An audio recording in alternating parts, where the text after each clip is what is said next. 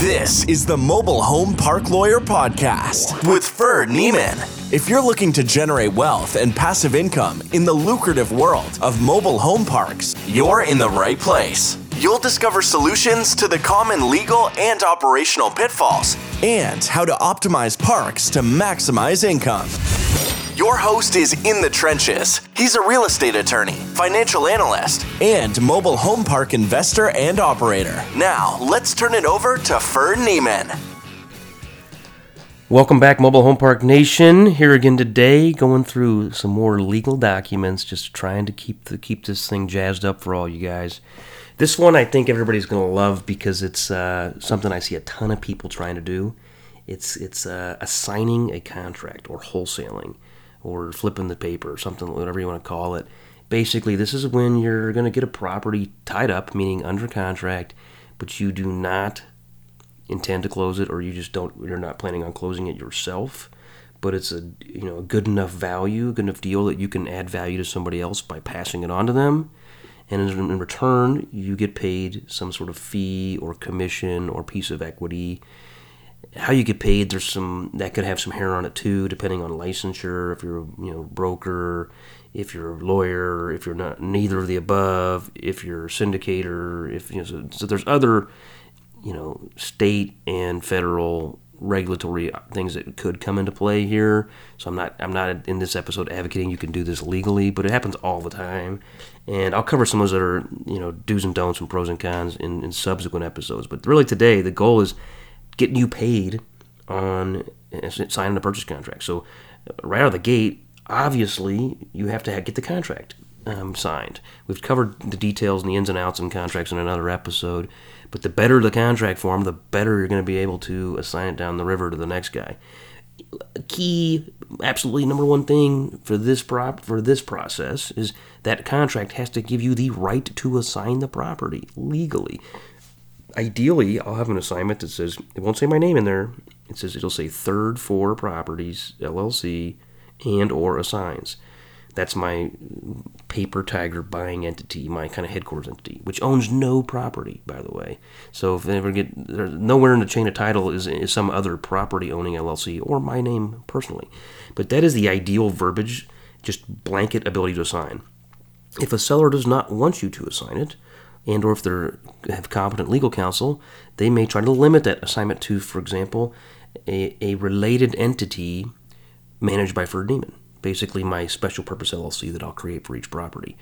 If I'm the actual end buyer, I don't care. It's fine. I don't, I don't mind that language. But if I'm if my goal is to assign the property, that language is going to make it tough because it'd be harder to assign it to some another LLC that I manage. So if I want to assign it to John Smith, John Smith's going to own 49% of the deal. That, that may not go well.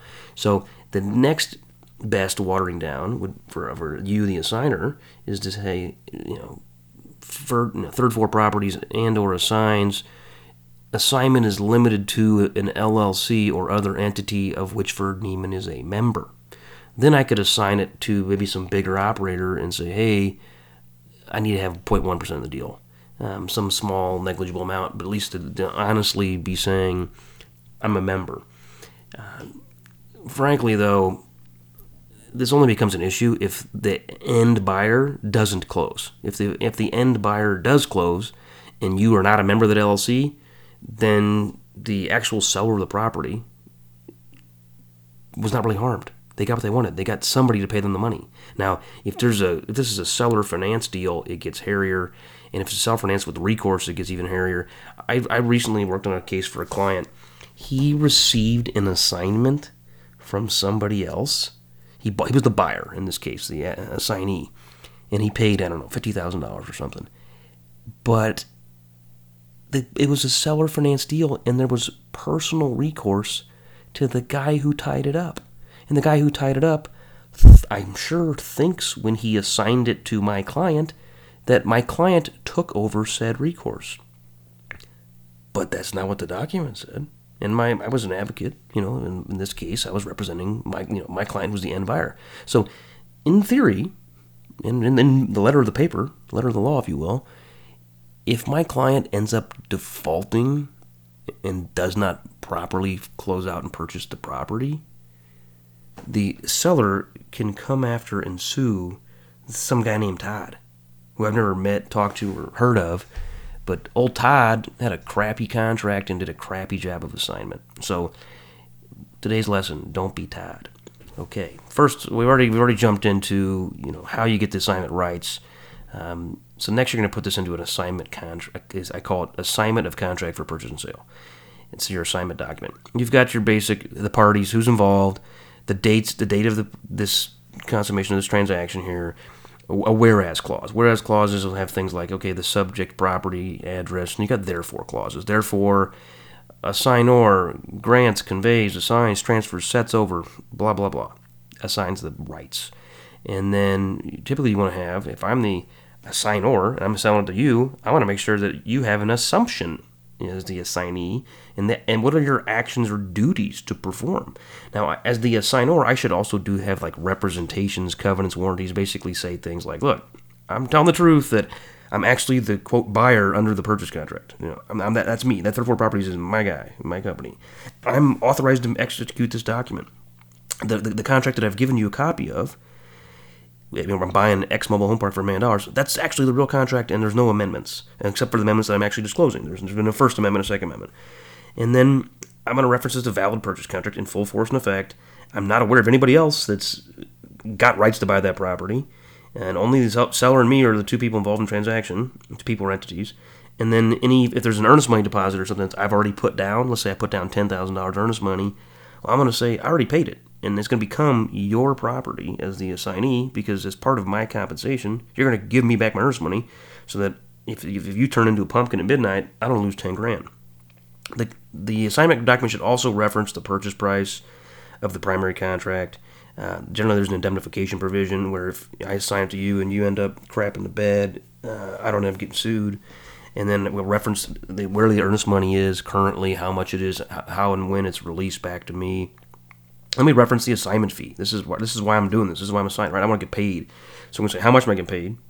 How am I getting paid? Typically, you know, the amount is in the industry. It's you know anywhere from typically two to five percent of the purchase contract. But if it's a good deal, it's a good deal. I had a nice deal under contract, and, I, and my assignment fee was going to be it was 165 grand. But so uh, the deal was was 13 was 1.3 million. So I don't know what percentage that was, but it was more than 10 percent. I was going to sign to this big entity.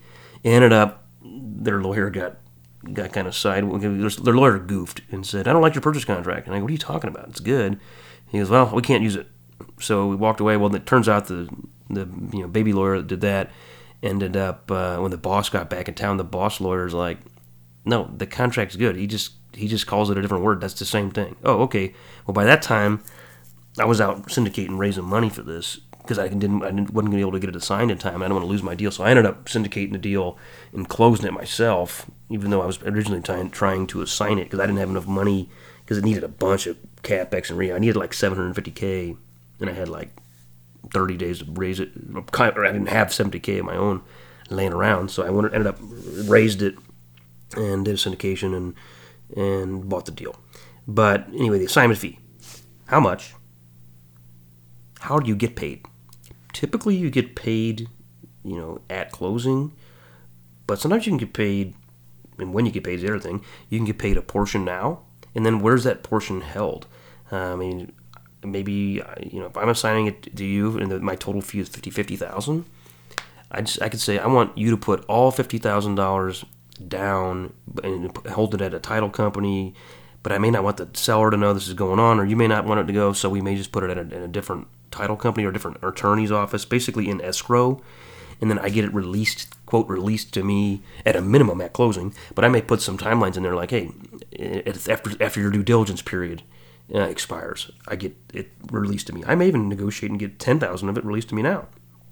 But you just need to have that clear in your document. So that assignment fee verbiage is the most important piece to protect you, know, you. In this case, I'm saying me as the assignor um, but also set forth set forth the money piece.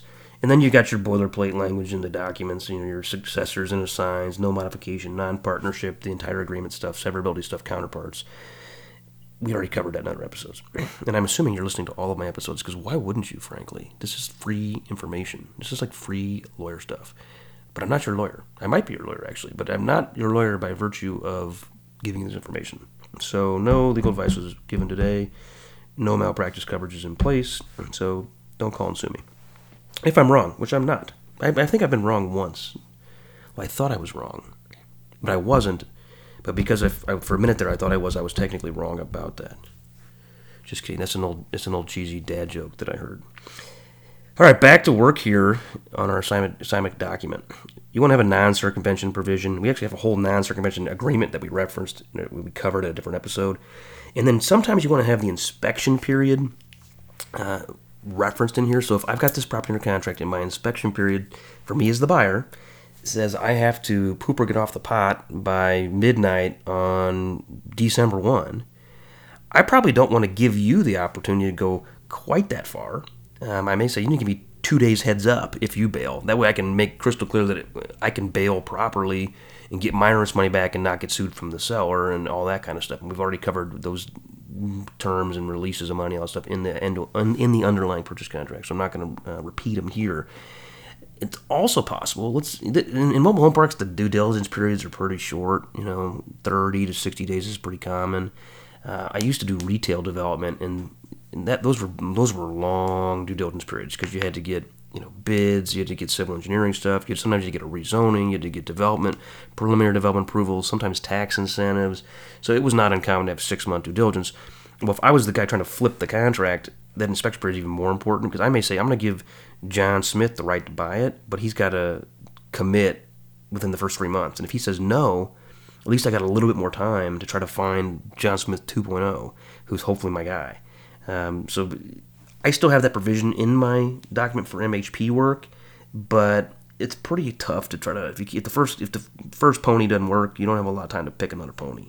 So choose wisely, and then uh, you got your signature block, you know, basic contract stuff. So anyway, that's the uh, the ins and outs, if you will, the you know the fruit, if you will, as well for signing a contract for purchase and sale. Till next time, God bless. You've been listening to the Mobile Home Park Lawyer Podcast with Ferd Neiman.